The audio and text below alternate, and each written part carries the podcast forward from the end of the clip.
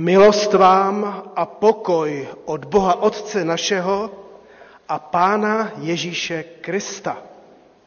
A proto pochválen buď Bůh a Otec našeho Pána Ježíše Krista, Otec milosedenství a Bůh veškeré útěchy, protože On nás potěšuje v každém soužení, abychom i my mohli těšit ty, kteří jsou v jakékoliv tísni tou útěchou, jaké se nám samým dostává od Boha. Amen. Slyšeli jsme apoštolské slovo hned na začátek dnešní bohoslužby.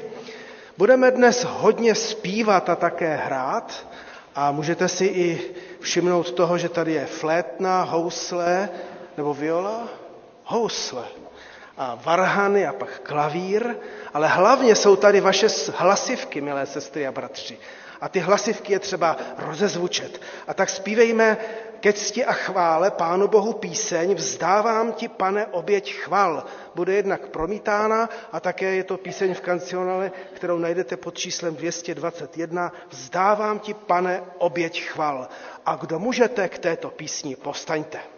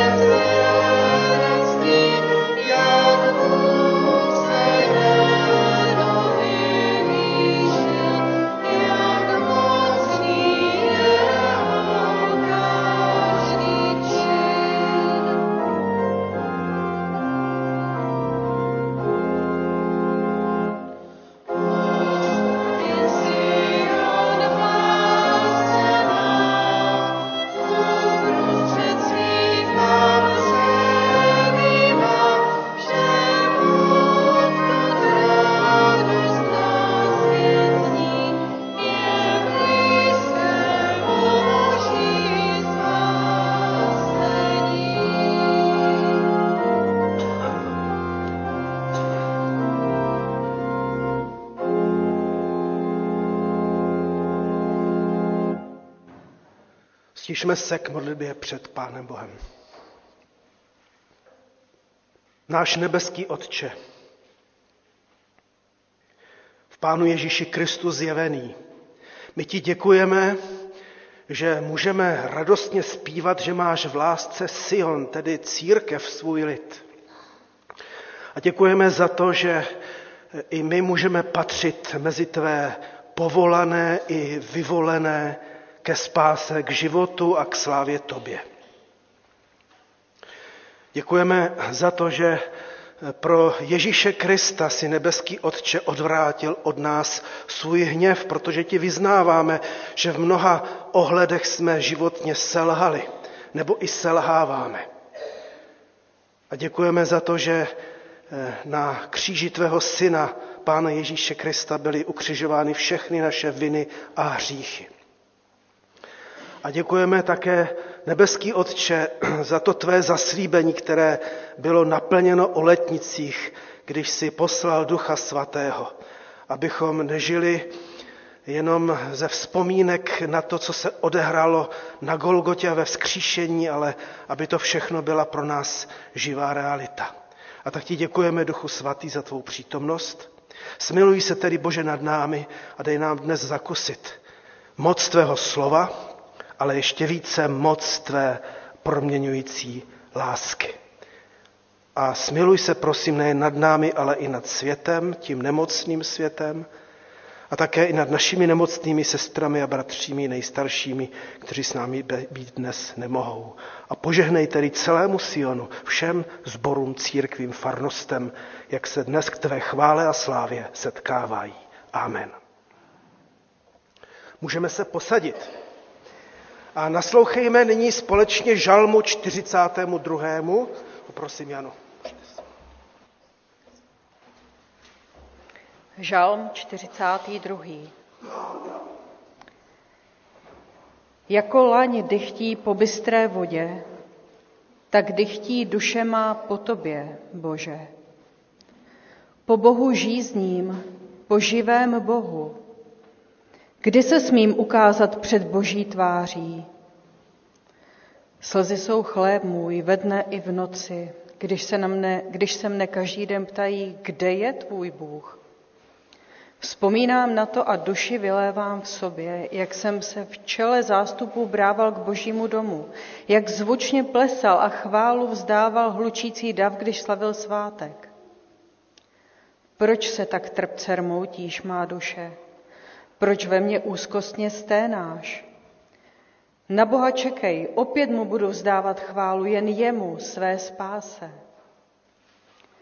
Můj Bože, duše se ve mně tak trpce rmoutí, proto mé vzpomínky za tebou spějí z krajiny jordánské, z hermonských končin, od hory Miseáru, Propastná tůně na tůni volá, v hukotu peřejí tvých všechny tvé příboje, tvá vlnobytí se přeze mne valí. Kéž ve dne přikáže hospodin milosrdenství svému a v noci své písni být se mnou. Modlím se k Bohu života mého, promlouvám k Bohu své skále.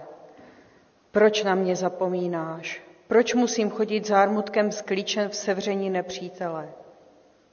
Smrtelnou ranou mým kostem jsou protivníci, kteří mě tupí, když se mě každý den ptají, kde je tvůj Bůh. Proč se tak trpce rmoutíš, má duše? Proč ve mně úzkostně sténáš? Na Boha čekej, opět mu budu vzdávat chválu, jemu své spáse. On je můj Bůh. Tímto vyznáním a těmito slovy žalmisty jsme i my povzbuzeni, abychom očekávali na Pána Boha, i když let kdy prožíváme všelijakou výheň života nebo pustinu. A budeme také i pak za chvilku i zpívat tuto píseň inspirovanou žalmem 42. Nyní bych vám chtěl všem povědět pár informací důležitých, která se týkají života našeho sboru. Srdečně vás zveme do všech našich schromáždění a samozřejmě už i příští týden, kdy zde budeme mít také hosta, kazatele pocházejícího z Nigérie, Tajo Arikave se jmenuje, takže ten nám bude vyřizovat boží slovo a budeme také slavit večeři pánovu, takže se můžeme i na to připravit a nějak v tom nejlepším eh, zrevidovat svůj vztah ke Kristu, k Bohu i k jeden k druhému. I dnes vás ještě po schromáždění zveme na nedělní kávu a pak eh, ke všem dalším schromážděním, tak jak, tak jak jsou pravidelně oznamována. Jsou ovšem mimořádná oznámení, především připomínám staršostu, že se zítra sejdeme v 18 hodin. Ve čtvrtek eh, je v klubu Samaří eh, připravená eh, přednáška manželů Simony a Lukáše Šimkových, kteří nám budou vyprávět o Kostarice. Kostarika země mezi dvěma oceány. Na naší stanici v Kralupech nad Vltavou připravujeme od 23. března takový kurz výchova teenagerů jako pomoc a povzbuzení pro rodiče dospívajících dětí. Pokud byste věděli o někom, koho by kurz zajímal, letáčky jsou připraveny v mezipatře a také se můžete vy, koho se to týká, také přidat. Modleme se také za program pro naše děti. Jak už jste byli eh, informováni, bude se zde stavět po velikonocích hned v týdnu eh, legové městečko, městečko z legových kostek, tak eh, je to taková přeždost nejen pomoct a určitě se zapojte, ale také i třeba pozvat nějaké děti a podobně. Modleme se také za výroční členské schromáždění, které bude přesně za měsíc i s volbou nového staršostva. A také se přimlouvíme za naše nemocné, za bratra kazatele Tomáše Trávníčka, bratra Jana Němce, Jaroslava Šnercha, Jonatana Wernera, Martinu Košťalovou, Bohuslavu Hlavničkovou a všechny ostatní naše sestry a bratři, bratry, kteří už jsou pro stáří e, uvázání do nemocnice nebo, nebo doma. Já se budu modlit. Pane Bože, ty jsi nám dopřál v tento čas, že zde není válka ani hlad.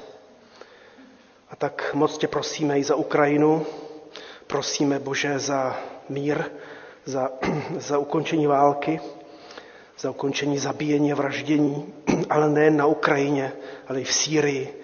Smiluj se, prosíme, za postižené eh, v Turecku a v Sýrii eh, tím hrozným zemětřesením. Smiluj se nad světem, probouzej nově touhu pomáhat.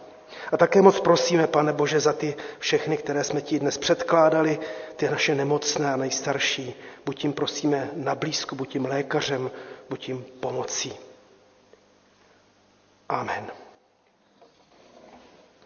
Tak, budeme teď zpívat. Budeme zpívat tři písničky a opět se pokusíme rozezvučet nástroje a také naše hlasivky.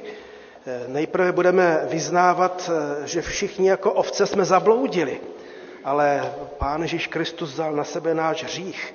Pak budeme právě zpívat tu písničku inspirovanou žalmem 42. Má duše žíznivá, po tobě touží. A pak budeme pozváni samotným Kristem, pojďte ke mně všichni. Tak se připojte radostně a hlasitě svými hlasivkami. Všichni jako ovce jsme zabloudili.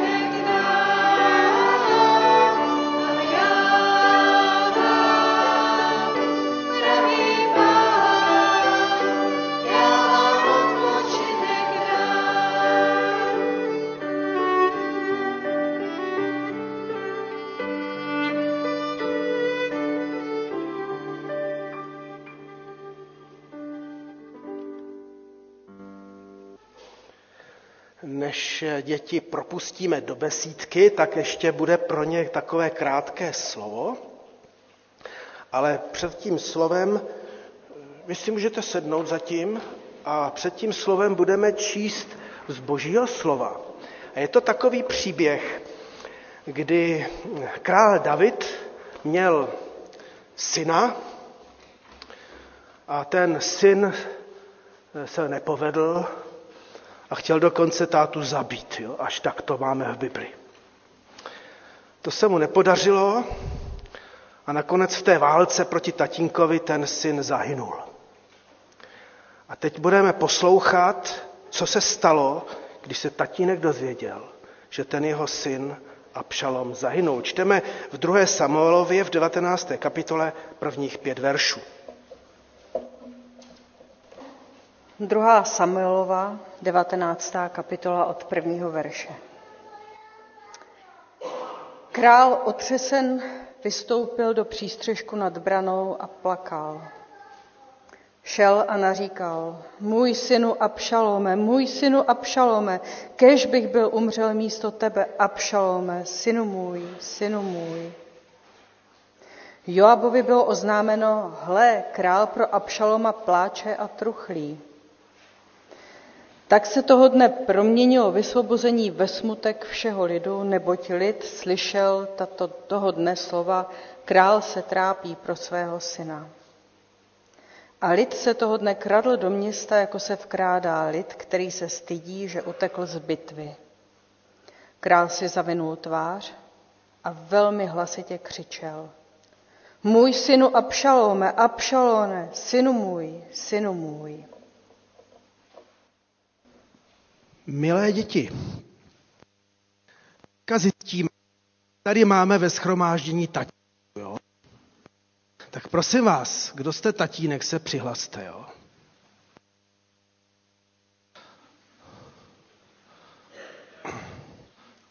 To ne, je to téměř nepočítaně. A teďka ještě musím zkoušet, kdo, kdo máte Tinka. No to ještě víc. No vidíte. No a poslední otázka. Tinka. Tak to jsme všichni. No a já teda jsem rád, že tady takových, eh, kterých mám jistotu, že co pro vás znamená jste tatínek. Tak, Danieli, v besídce, tak ten je zvyklý mluvit. Co pro tebe znamená, že seš tatínek? Tak je to... A vzhledem k tomu, že mi to cílí přesně na tu rodinu, takže všechno, co dělám, tak dělám pro ně. A ne, nemyslím si, že by to byla fráze. Děkuju. Takže tatínek je ten, který se snaží všecko milé děti dělat pro vás. Takže chodí do práce, že jo, vydělává peníze, vychovává vás, že jo, chválí vás, někdy trestá, typuju. Ty stušil, tě vyvolám, jsi odvážný. Znamená mimo jiné, že mě doma vždycky někdo nadšeně přivítá to zní, jako bych mohl mít psa, ale jako je to lepší ty děti. Děkuji. No ale milé děti, to je úžasný, takže když přijde tatínek, tak hurá! A manželka ještě víc, že jo? Hurá! Může děti tatínkovi, ať si konečně eh, hrajou s tatínkem. No, tebe taky musím vyvolat, protože ty nám tady většinou hraješ, že jo? Tak co pro tebe znamená, že jsi tatínek? Tři děti máš. Dvě dcery, jednoho syna. Ano, je to pravda. A jak jsi říkal, jako tři děti, tak ono možná by těch období bylo skoro víc, ale skoro bych to přirovnal k nějakým právě obdobím, možná třem, když je to dítě úplně malý, když je ještě v takovém tom věku, kdy od toho tatínka zájem má. A pak je i takový věk, kdy teda ty děti už od ty tatínky moc úplně třeba takový zájem nemají. Takže ono i pak ta role toho tatínka po každý vlastně i v těch třech obdobích je možná trošku jiná. Ale furt by to mělo být o té lásce a snažím se to i tak v sobě mít, abych ty děti měl opravdu rád, ať jsou ve kterýmkoliv období. Kdyby ještě někdo volně chtěl přijít a povědět, co to pro vás znamená být tatínkem, tak klidně přijďte. Já teď slovo pro vás.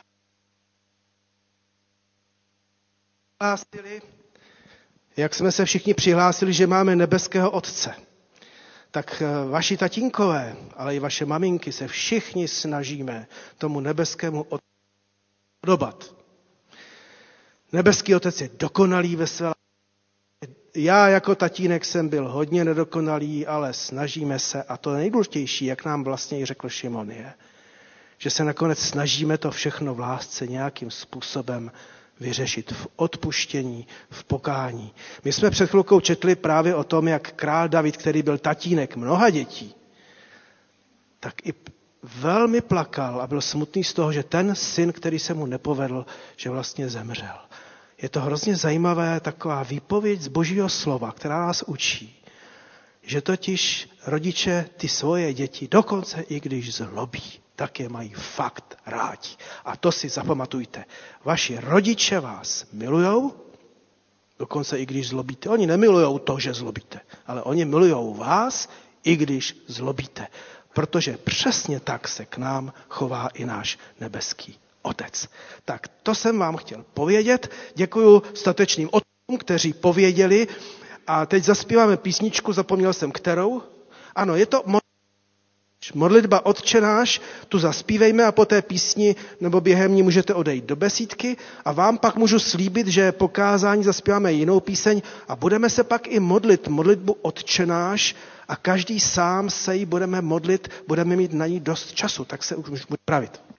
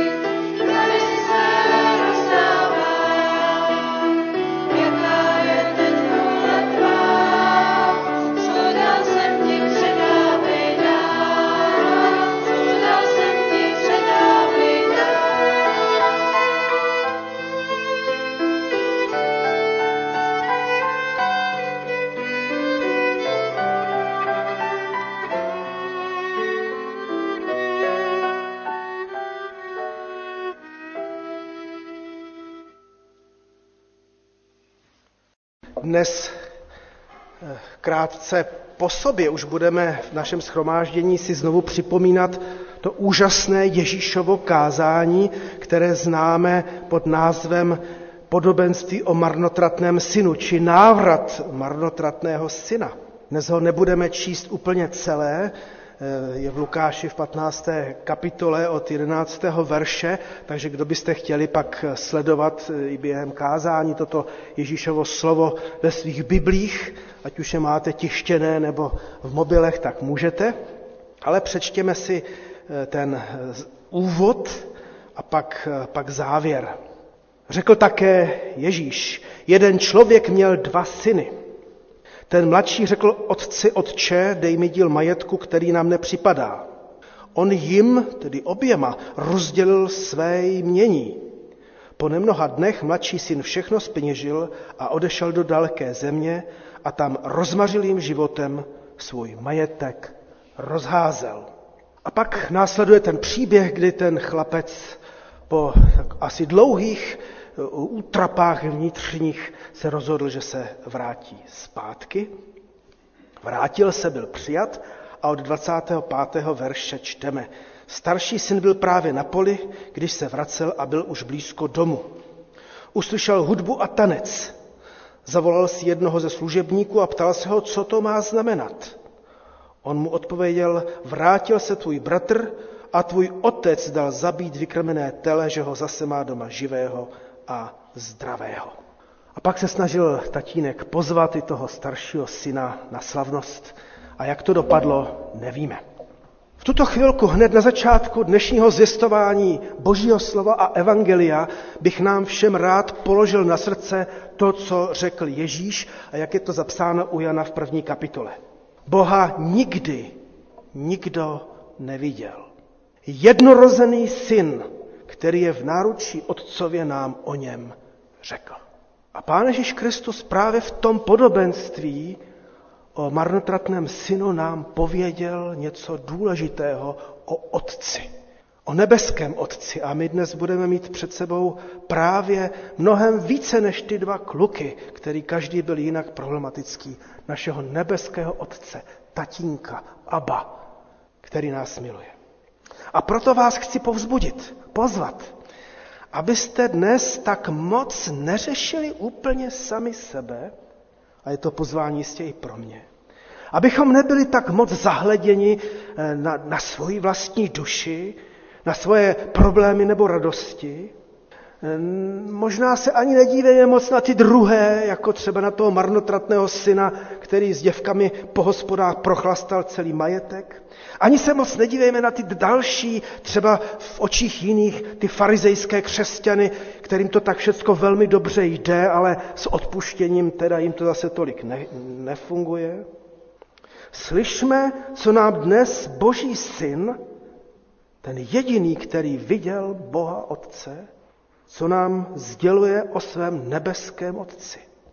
A sděluje nám to nejpodstatnější, tak prostinké a jednoduché, ale tak moc důležité, abychom to znovu a znovu slyšeli, že totiž nebeský Otec každého bez rozdílu, každého bez rozdílu vroucně miluje, navzdory tomu, že my kazíme vztahy mezi sebou i k Bohu i ve společnosti. To podobenství o návratu marnotratného syna je vlastně podobenstvím především o otci. O otci, který řeší porušené vztahy k Bohu i s lidmi. A my všichni jsme, žel, nějakým způsobem zataženi do tohoto eh, nesnadného života porušených vztahů. Víme, že Pán Bůh člověka stvořil ke vztahům ale my lidé si prostě tu větev vztahů, na, kterých, na které musíme sedět, my si ji řežeme a pak z ní často padáme. A já jsem vybral právě proto ten úžasný příběh z druhé Samuelovi o králi Davidovi, který tak hořce pláče, až to ani to jeho okolí nemohlo pochopit. Hořce pláče pro smrt svého syna, syna, který Davida nenáviděl syna, který se rozhodl Davida připravit úplně o všechno a kterému se to málem i podařilo. A David až kristovsky říká, kež bych radši zahynul já, než Abšalom.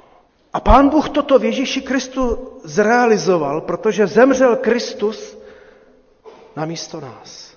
A tak, milé sestry a milí bratři, žijeme ve vztazích, které jsou různým způsobem poškozeny, narušeny k Pánu Bohu i k sobě navzájem, ale máme naději.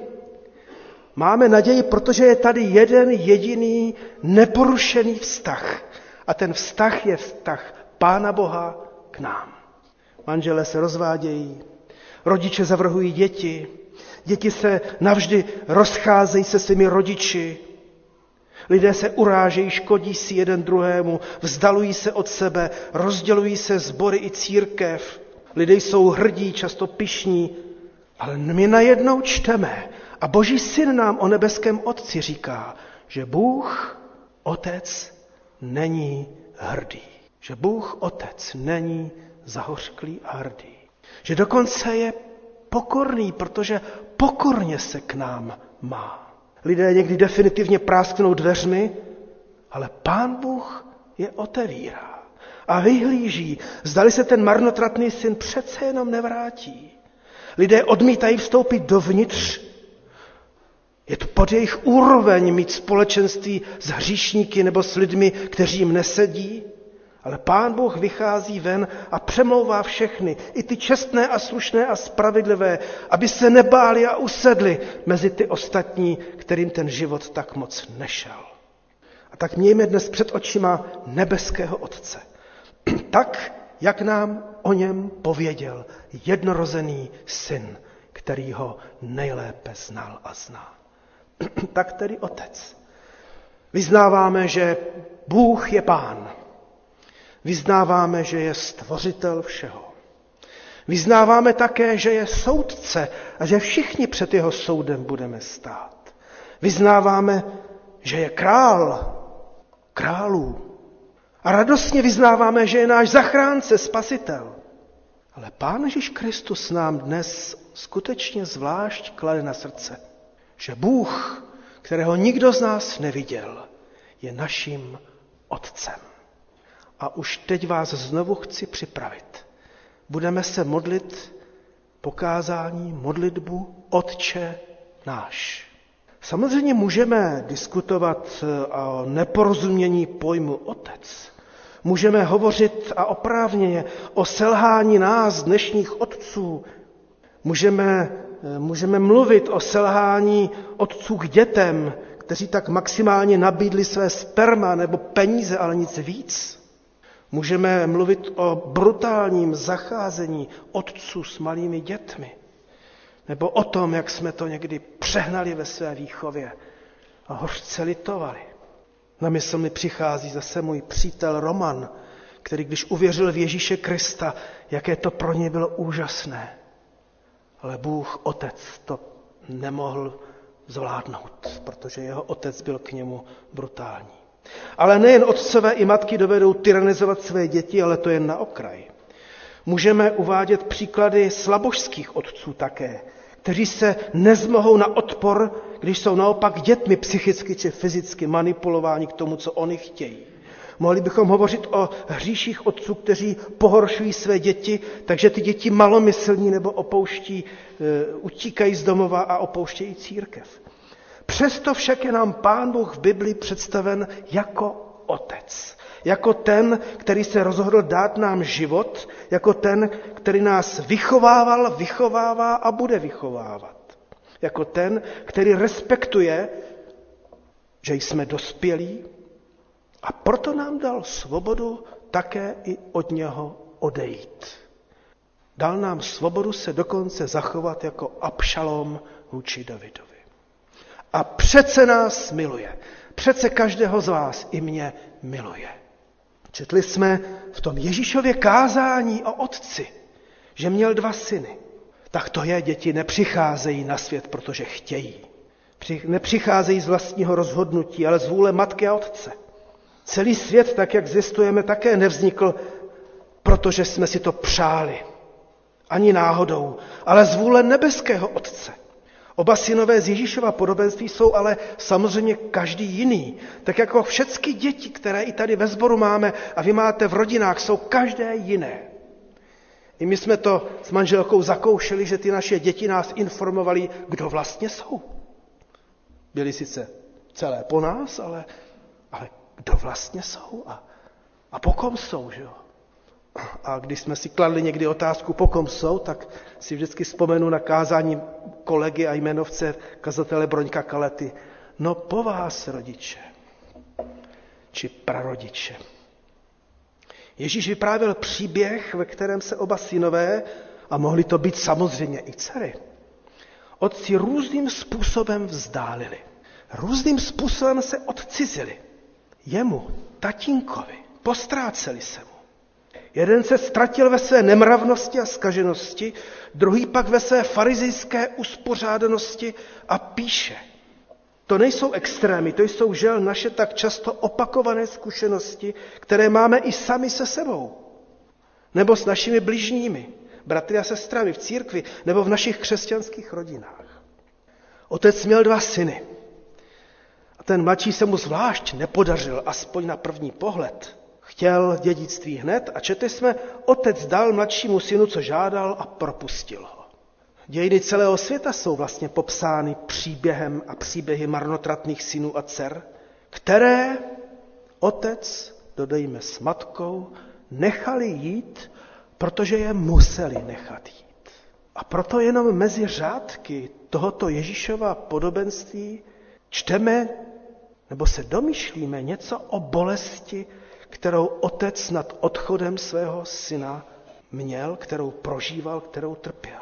Myslíme dnes proto více na otce než na syna, více na Boha než na sebe, Myslíme na bolest otcovu a nelitujme sebe, že jsme to třeba my sami nějak pokazili, že jsme to třeba my sami dotáhli třeba až k nějakým prasatům, a nebo že se nám svatým pořád, a nebo že třeba nám svatým pořád někdo ubližuje, křivdí a háže nám klacky pod nohy a štve nás.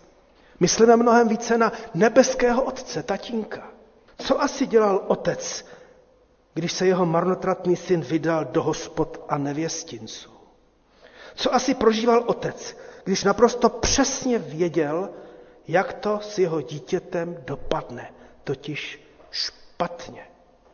Co se později odehrávalo v otci, který tak moc toužil potom, aby se jeho starší syn nezdráhal a přišel a vstoupil na slavnost do domu ke stoupáně, i když nechtěl. Co asi otec prožívá? A co pán Bůh zakouší a prožívá s vámi a se mnou? co zrovna my teď žijeme, prožíváme, cítíme ve vztazích k němu i jeden k druhému navzájem. My lidé, pozemští otcové a matky, se modlíme k Bohu na nebesích. Pán Bůh se nemá ke komu modlit. My se často modlíme jako tak, že se chytáme stébla, jsme tonoucí a modlíme se, snad Pán Bůh ještě nějak pomůže. Nebeský Otec trpí větší beznaděj než člověk neboť ví, neboť zná. Bůh ví, co bude s člověkem, aniž by mu to dopředu nalinkoval, předurčil a napsal. Bůh ví o všech, kteří definitivně zůstali u svých prasat nebo drog, prostituce, u svých vyražených zubů, stvrdlých jater, pohlavních chorob nebo jen u monitorů, do nichž, od nich se nemohou odtrhnout a neustále klikají a klikají jako v pasti. Bůh ví o všech, kteří zůstali u své duchovní křesťanské píchy, která je tou nejhorší modloslužbou, jakou si vůbec dovedeme a máme představit na země kouli. U svého falešného náboženského sebevědomí, u své distance od druhých a u zdrcujícího obvinování ostatních. Bůh ví, aniž by jejich život předem lidem naplánoval určil, jak to s nimi je. A nebeský Otec, tak mám za to, ví a trápí se a trpí. A jak trpí? To snad můžeme zahlédnout na Golgotském kříži. Na Ježíši Kristu, vysícím a popraveném a umírajícím. Jak trpí jsme mohli v náznaku číst v příběhu o králi Davidovi, který ztratil spurného syna Abšaloma. Synu můj, dcero má. synu můj, dceru má. Najednou máme před očima, tak jak nám Ježíš káže, bezmocného Boha, který nemůže přimět toho marnotratného, aby se od prasat vrátil. A nemůže donutit pyšného farizejského, aby přišel na bohoslužby a radoval se s ostatními u večeře páně. Bůh to nemůže učinit, ale není zase tak bezmocný.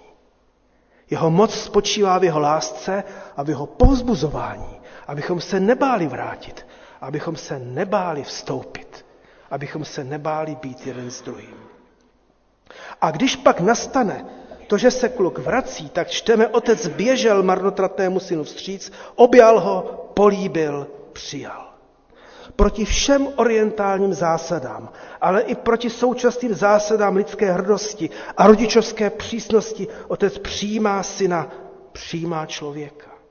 Možná teď lépe chápeme otcovu radost nad jedním jediným hříšníkem pokáním činícím. Vždyť je to zázrak i pro všemohoucího Boha, když někdo ještě činí pokání. Dopřejme Pánu Bohu zažít tyto zázraky. Ještě maličko svobodná lidská bytost sobě našla trochu sil k návratu, trochu sil k sebereflexi, k pokoře, k lásce, k pokání, ke vzpomínce na domov. A to prosím, aniž by jí k tomu všemohoucí Bůh Otec donutil. Mohli bychom si představit nějaké komando, které by ten otec zaplatil a prostě by toho kluka odtáhli. Ale to pán Bůh neudělal ani v tom podobenství a neudělá to ani v našem životě. Nebeský otec svým ztraceným dětem vychází ale vstříc a není ve svém vycházení pasivní.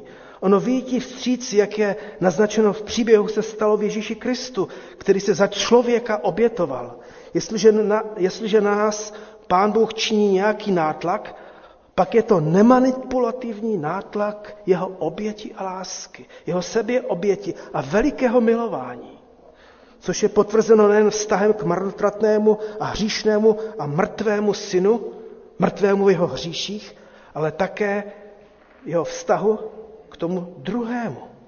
Otec usilovně navazoval se svým hrdým a frizejsky spravedlivým synem vztah a snažil se ho přimět, pojď, pojď a raduj se spolu se svým bratrem, který všechno skazil a spolu se mnou a s ostatními, protože otec všecky vroucně miloval a miluje. Není tady mezi námi nikdo, kdo by nebyl milován. Proto otec vyšel a domlouval staršímu synovi. A jak už jsem to pověděl, máme před sebou otce, který proti všem našim představám nebeského patriarchálního boha pendluje mezi mladším a starším synem a snaží se je přemoci láskou. Oběma toho si všimněme, vyšel stříc před dveře svého domu. A tady opět musíme mluvit o Kristu, o tom Mesiáši za hradbami ukřižovaném. Jednoho syna otec objímá v jeho šílené mravní ubohosti a druhého přemlouvá v jeho šílené náboženské zatvrzlosti. Proto vidíme, že není rozdílů. Nebeský Otec se s námi setkává před dveřmi svého domu. A tak i když jsme dneska přišli do schromáždění církve, sestry a bratři, mám za to, že Pán Bůh se s námi bude chtít mnohem víc setkávat ještě i mimo zdi kostela. Že Pán Bůh vychází nám vstříc do naší všednosti, do naší ubohosti nebo do naší hrdosti. Boha nikdy nikdo neviděl, ani my ne. Ale jednorozený syn, který je v náručí otcově, nám o něm řekl. Právě jsme slyšeli a znovu slyšeli a opakovaně slyšeli ten starý dobrý příběh o návratu marnotratného syna. To nám chtěl Ježíš také povědět o svém otci. Mám proto naději, že i v každém z nás zůstala a zůstane vzpomínka na otce. Vzpomínka na dobrého otce, jak to vyjádřil i ten mladší syn, jak mnoho nádedníků u mého otce má chleba na zbyt a já to hynu hladem. Jenom díky této letmé vzpomínce se mohl vrátit domů. Přál bych vám, aby i ve vašich vztazích rodinných ať už v úzkých rodinách, v širších rodině, aby ve vás zůstala nějaká dobrá vzpomínka. Abyste nebyli e, zaplaveni jenom tím, co zrovna teďka je těžkého a bolestného.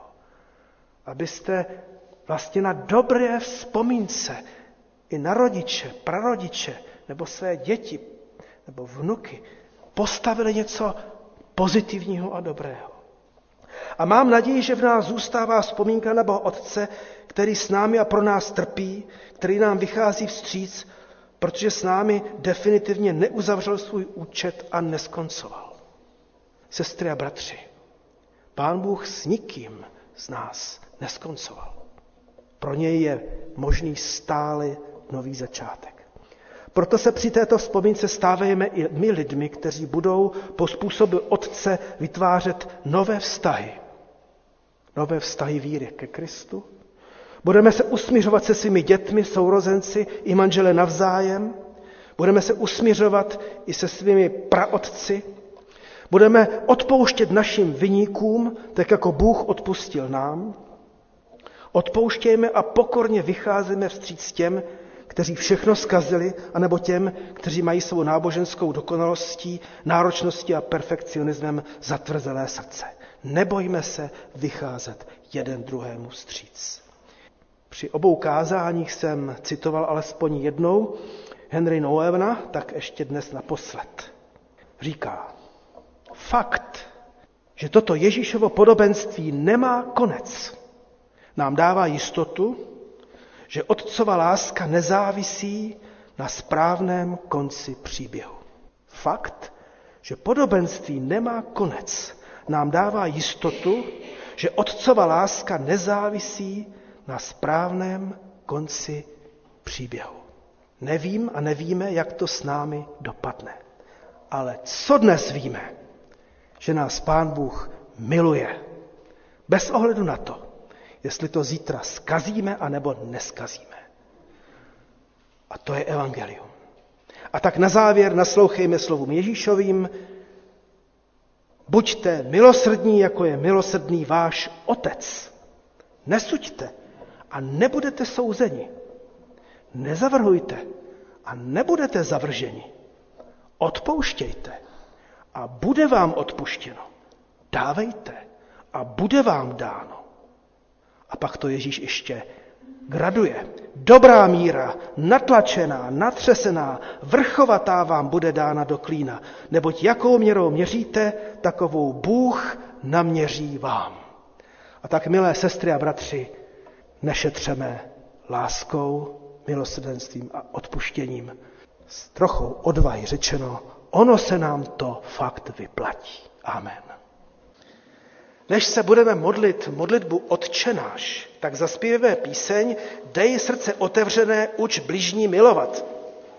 Je to taková vyprávěcí píseň a povzbuzující. V kancionále je pod číslem 455. Dej srdce otevřené.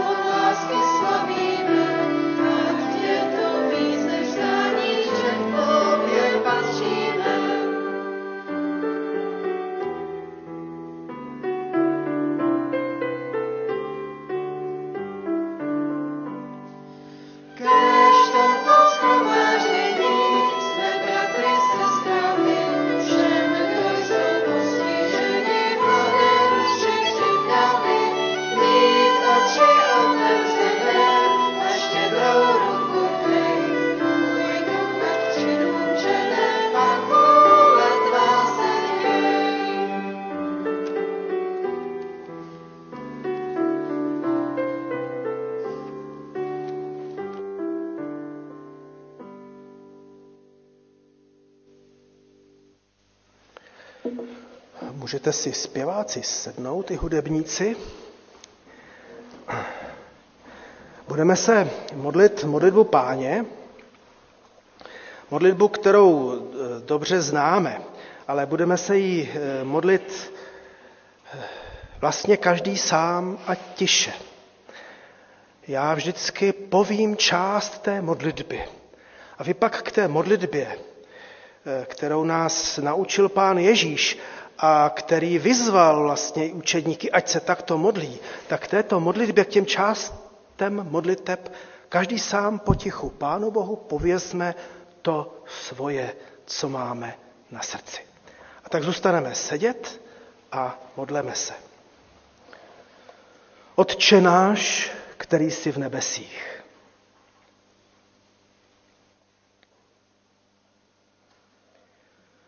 Nyní můžeme povstat a modleme se celou modlitbu páně, včetně té závěrečné doxologie. Otče náš, který jsi v nebesích, posvěť se jméno Tvé, přijď království Tvé, buď vůle Tvá, jako v nebi, tak i na zemi.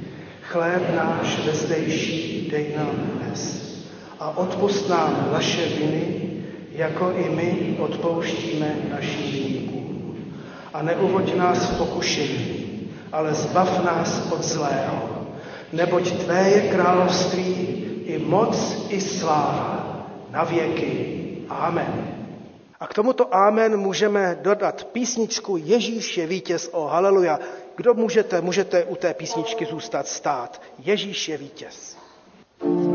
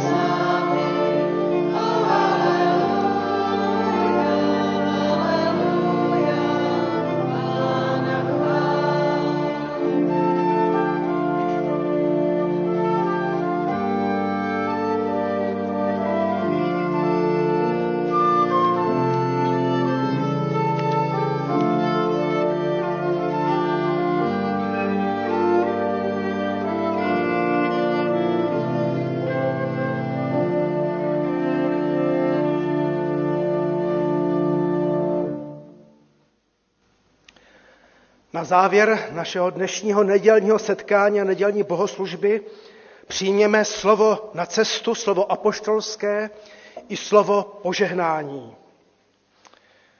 Apoštol Pavel křesťanům do Efezu napsal, klekám na kolena před Otcem našeho Pána Ježíše Krista, od něhož pochází každý nebeský i pozemský rod a prosím, aby skrze Kristus skrze víru přebýval ve vašich srdcích a tak, abyste zakořeněni a zakotveni v lásce mohli spolu se všemi svatými pochopit, co je skutečná šířka a délka, výška i hloubka.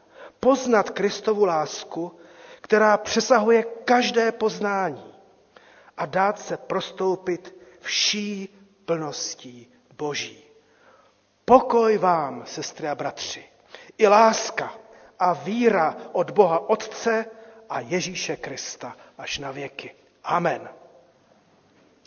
A na závěr zpívejme Aronovské požehnání, hospodin ti požehnej.